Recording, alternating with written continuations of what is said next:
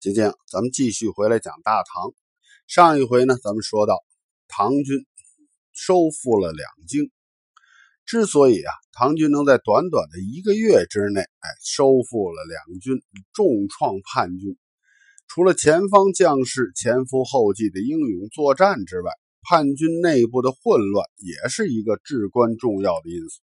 最重要的因素呢？还是在于当时身在凤翔的以李亨为中心的这个唐朝的这个朝廷是空前的稳定。凤翔朝廷的稳定为收复两京提供了可靠的保障。它不仅避免了当时朝廷内部同事操戈自毁长城的内耗与纷争，而且也让后方的朝野内外同心同德，竭尽所能的支持平叛。可以说呀。两京的迅速收复，正是这种合力所产生的巨大效应。这种效应的产生，李亨固然首当其呃当居首功，但我们依然不能不提到另外一个人，这个人就是李泌。这李泌啊，一出山就用自己的才智，成功的保障了广平王李处的安全，这为李处后来能够继承太子之位奠定了基础。而且呢，这个李泌还不是那种权欲熏心的人。他刚出山的那会儿啊，就告诉李亨，等到两军收复以后呢，他会重隐山林。只不过呢，那个时候由于平叛还没影呢，呃，李亨也就没把这话放在心上。一直到收复了长安以后，李泌又旧话重提。这是至德二年的九月。李亨听到广平王李处与郭子仪收复了长安以后呢，他是喜不自胜。之后，他让贴身的宦官带上自己的亲笔信上表，前往蜀中报告太上皇李隆基，恭请太上皇还京，然后急召行军长史李泌回凤翔。李亨告诉李泌呀，自己已经派宦官出去了，准备要迎太上皇回京，并且呢。李亨有意在李隆基回来以后，自己回去重新当太子，哎，继续做一个臣子。李亨的这种想法啊，李泌是坚决的反对。他告诉李亨啊，哎，皇上，您这封信写出去，李隆基看上太上皇是绝对绝对不敢回来的。为什么呀？你这是要试探太上皇啊！啊，你让太上皇回来重新复辟，重新当皇上。可是两京都是你收复的，太上皇哪敢回来接这个皇位？这个时候他回来，就是他有心要复辟，所以太上皇是绝对不敢回来的。李泌呢，就让李亨以群臣的名义再次给李隆基写呃上表，哎，这个臣子对皇帝嘛，对太上皇这叫上表，意思就是说呀。李亨啊，这个受命于天，哎，同时呢，建功伟业，收复了两京，平定了叛乱，哎，这个呢是居功至伟。对，请李隆基回来当皇上这事儿，哎，只字不提了。同时说呢，哎，李亨为了要请太上皇回来，就是为了要尽一份孝心，哎，给太上皇颐养天年的。这个表写的就比李亨那个很好了，因为他是说，第一，哎，告诉李隆基，李亨得到了群臣的认可了，哎，他这个皇位已经坐稳了，他不会再担心李隆基回来抢他的皇位了，哎，太上皇呢，您可以放心的回来了。回来之后呢，李亨也不会怕你来抢皇位了。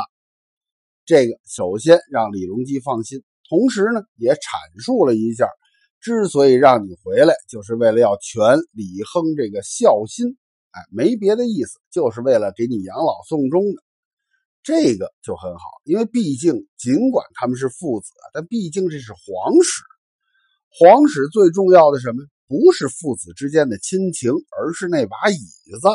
现在这个椅子已经坐到李亨的屁股底下了，凡是对他坐这把椅子构成威胁的人。哪怕是父亲或者是儿子，通通都会杀李隆基一看，现在这椅子人家坐稳了，哎，自己再回去呢，就是享享清福了，这就没什么事儿了。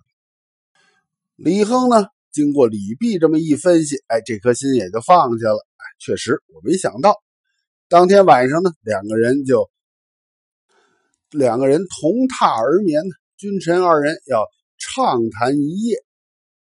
可李亨没想到，李泌就在这个时候又提出了重隐山林的这个请求。这个让李亨就是始料不及了。他没想到啊，李泌会在这个时候再次提出这个请求。他也很不理解，说：“朕与先生这些年来风风雨雨、患难与共啊，现在已经到了同享荣华富贵的时候了，不知道先生为什么要离开朕呢？”李泌说：“呀，说臣有五条理由不能留下来。哎，一是臣遇陛下太早；二是陛下任臣太重；三宠臣太深；四臣功太高；五发迹太奇。此五条理由，所以臣不能留下。这个呢，一般人可能不太好理解。哎，应该说呀，李泌和李亨两个人是。”相识已久，相知甚深呢，同过患难。哎，这个时候应该是共富贵的时候啊。可为什么他要走呢？哎，就是这五条理由。如果是一般的做朋友，这五条理由在这儿，哎，绝对是好朋友。可是君臣就不一样，他们认识的太早。那就是说什么呀？李亨当年，李亨当年。这个境况窘迫的时候，哎，他那些个呃苦事儿啊，他那些个囧事儿啊，哎，他那些不愿意为外人道的这些事儿啊，李泌可全都知道。虽说呀，他们这个算是老朋友了，但是毕竟有些事儿，皇帝当久了不愿意别人知道。可是身边有一个人随时提醒着自己，哎，你原来做太子的时候那些倒霉事我可全知道。这个时间长了，皇帝心里会不舒服。这是从皇帝的这方面，从李泌自身的这方面呢，哎，他也知道你现在给我的职位太高了，哎，宠幸我也很深，但是我的功劳也很大呀，那就会造成什么呀？赏无可赏。一旦到了赏无可赏的时候，对于皇帝来说，那可就只有一条路了，就是弄死你。另外呢，还有其他同僚的因素。哎，你对我的宠幸太深了，哎，我的发迹也太快了，这样必然会遭到同僚的忌恨。有了同僚的嫉妒，就难免会在这个朝廷里边产生不和谐的因素。说大了，哎，朝廷里边就会，呃，产生这种分裂；说小了呢，那对李泌就会造成人身的危险。所以，李泌能做到这个功成身退，哎，这是需要大智慧。李泌说的这番话呀，李亨当然是能听得明白，但是呢，他是不理解。他说：“没想到先生对朕会有这样的疑心。”朕怎么可能会杀先生？先生难道将朕当成了只能共患难不能共富贵的越王勾践了吗？李泌说：“您误会了，陛下。臣正是知道您不能杀臣，臣才斗胆要求归隐的呀。如果陛下真的要杀臣，那臣还敢如此直言？更何况杀死我的不是陛下，而是那五条理由啊！”陛下过去待臣如此之好，臣遇事尚且不能知无不言，言无不尽。况且现在两京已经收复了，臣还敢直言吗？李亨说：“朕明白了，你是不是因为朕没有听从你出兵攻占范阳的建议而耿耿于怀？”李泌赶紧说：“呀，不是，臣不是因为这事儿。”而是因为建宁王李谭的事。建宁王，难道你是为他而惋惜吗？哎，建宁王确实是朕的爱子啊，在艰难之际也立下大功。可惜他受小人的教唆，想谋害广庭王李处，图谋太子之位。朕从江山社稷出发，才不得已忍痛除掉了他。这先生是知道的。李泌说：“建宁王如果真的要谋害太子殿下，那太子应该憎恨他才对。可是太子每与我谈起建宁王时，都会失声痛哭，说建宁王冤枉。正是臣要决心离开陛下，才敢向您说明此事啊。”话说到这儿，李亨也明白了。李泌又说：“呀，臣今天之所以说这事儿。”并不是想追究陛下的过错，而是希望陛下能够引以为戒，谨慎处理好将来的政事，以免悲剧重演。陛下应该时刻牢记“天后在时”，哎，这指的是武则天对太子李弘、次子李贤所作所为。这就是李泌啊，他在决心要离开朝廷的时候，要利用这最后的机会。让李亨明白自己当年是杀错了李谭的，并且，哎，还要给太子李树加一道保险阀，就用这个李弘和李贤这事儿来跟，要跟李亨说明白啊。这个张良娣、李辅国对太子还是虎视眈眈的，希望皇帝能够保护好自己的太子啊。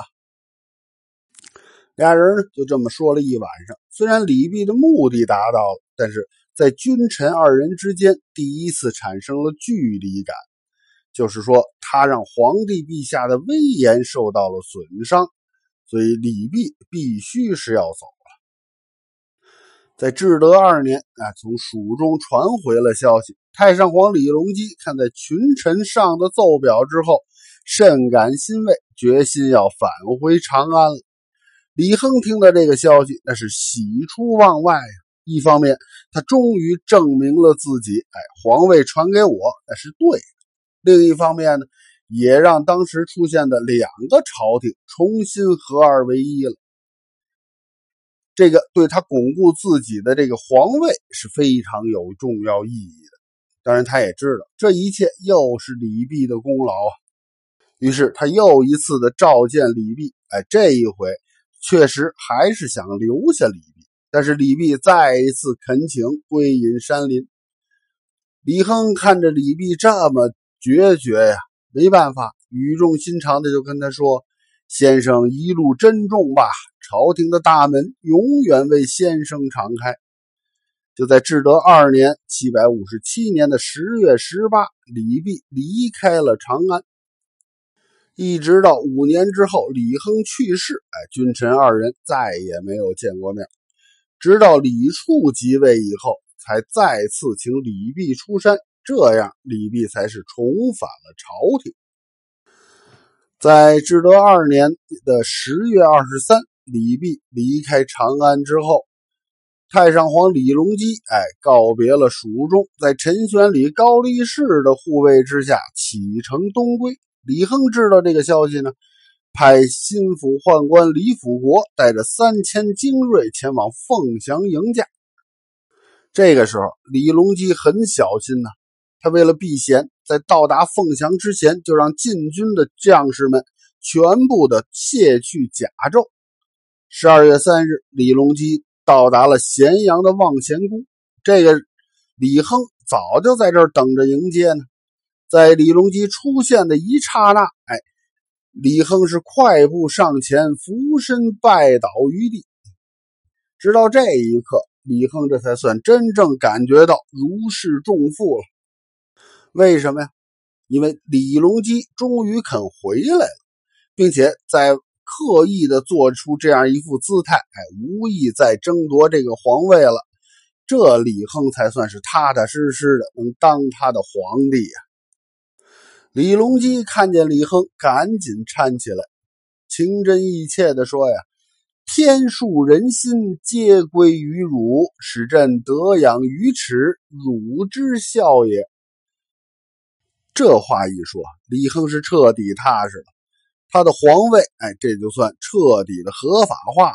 李隆基呢，一边说，还要一边把自己身上的龙袍脱下来，亲手给李亨穿上。这在旁边的老百姓看来，哎，这叫真正的父慈子孝啊！不过呢，还是那句话，嗨，在皇家没有父子的亲情。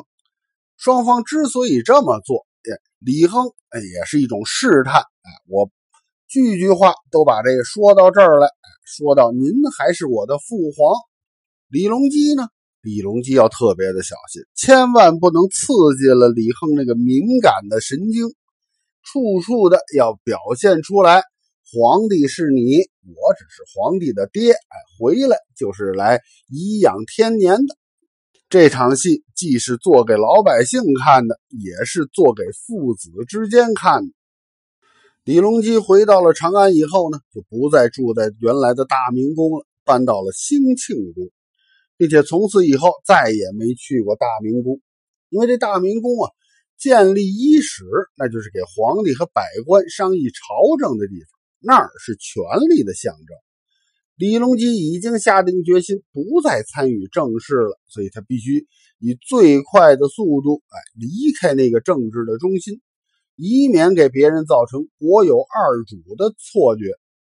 在十二月的二十一日，李隆基在宣政殿把传国玉玺传给了李亨，一个月之后又册呃又授御册给李亨。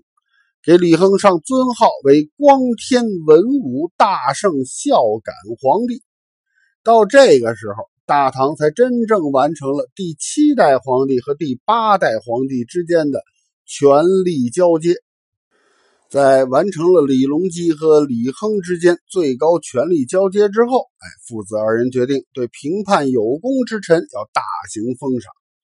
十二月十五日，李亨登上丹凤楼，宣布大赦天下。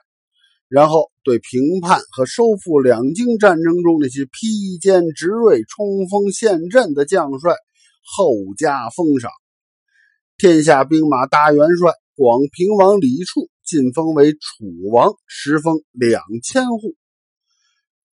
从广平王到楚王，那就是说从郡王晋封到了亲王，然后。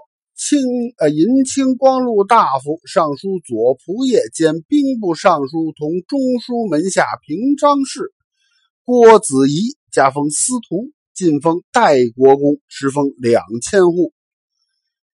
银青光禄大夫、户部尚书同中书门下平章事兼御史大夫。河东节度副大使李光弼升任司空兼兵部尚书，晋封魏国公，时封八千户。太子太师毕国公韦建素加封开府仪同三司。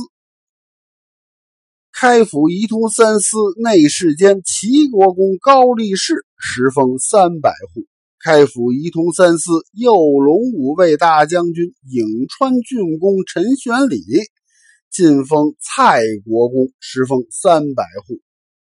其他的像什么普固怀恩呢、李思业呀、王思礼呀，这些骁勇善战、平叛有功的将领，全部得到了封赏。为什么要把这些位提出来念一念呢？从这些人名里，大家就能看得出来呀。这里边，哎，首先是真正在前边带兵打仗的、平定天下的这些军人。那这些人都是李亨这一派，其中像什么这个老宰相韦建素，哎，大太监高力士，还有这个禁军首领陈玄礼，这三位，这都是李隆基这边，哎，就是保着李隆基入蜀的这些人。所以在封赏的时候，也不忘了封赏一下父亲身边这些有功之臣。当然了，对那些浴血奋战、为国捐躯的人，像颜杲卿啊、徐远、张巡这些人，也都是追赠了他们的官职，并且对他们的遗孤和家属进行了抚恤。对这些有功之人，当然要奖赏；但是对那些贪生怕死、叛变投敌、同流合污的，哎，也得开始进行清算。不过呢。怎么清算他们？哎，朝廷上面有两派意见。以御史大夫崔器为首的是讲，按照国家法律，凡凡是投敌叛国的，应一律处死。但是礼部尚书李峤却认为，应该具体问题具体分析，不能一一起处以死刑。因为现在唐军虽然收复了两京，但是叛乱还没有平定。安庆绪、史思明在河北依然有很强的实力，哎，所以必须要区别对待，给那些有意回归的人打开一条路。这两派意见争论了好几天，最终呢，李亨还是采纳了礼部尚书李峤的意见。他之所以这么做呀，就是因为张军和张继这兄弟俩，这俩兄两个兄弟啊，这是老宰相张悦的儿子。李隆基从长安城逃出来的时候，这兄弟俩人没跟着皇帝一起跑，哎，而是投降了安禄山，并且呢，还接受了安禄山任命给他们的官职。李亨之所以想对张氏兄弟网开一面，哎，就是因为当年张悦可以说对李亨是有救命之恩的。前面咱们说过呀，李隆基当年被太平公主压制打击的受不了了。想把他一个妃子肚子里边的孩子给打掉，哎，当年没打掉的那个孩子，哎，就是今天的李亨。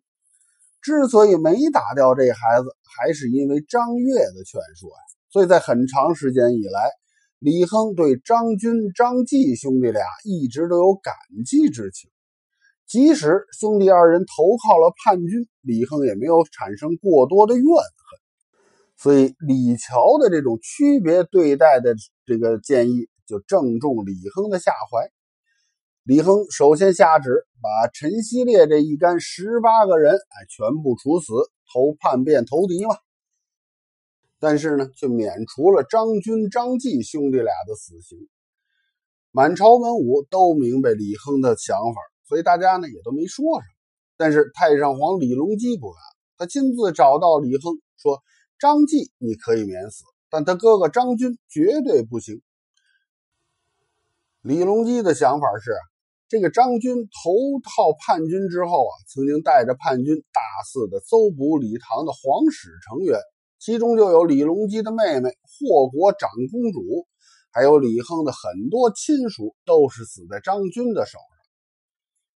所以这个张继，哎，你可以免死，张军必须死。这让李亨很为难啊，最终他还是同意了太上皇李隆基的建议，把张继流放岭南，张军赐死。就从这兄弟俩生死的问题上，可以看出父子俩之间的一丝不和谐。当初李隆基无条件的支持李亨称帝，是因为父子俩有共同的政治目标，那就是要平叛。但是这次张氏兄弟的处理问题上，可能太上皇李隆基是有意要在李亨面前证明自己依然是有威信，这就印证了那句话：“外敌退却之时，也就是内斗的开始。”不过好在安史的叛军并没有让这父子俩真正的斗起来。就在李亨大行封赏的时候，他们又卷土重来了。致使帝国的山河再次的陷入了战火当中。好了，今天呢，咱们先讲到这儿。晚安，我的宝贝儿，爱你。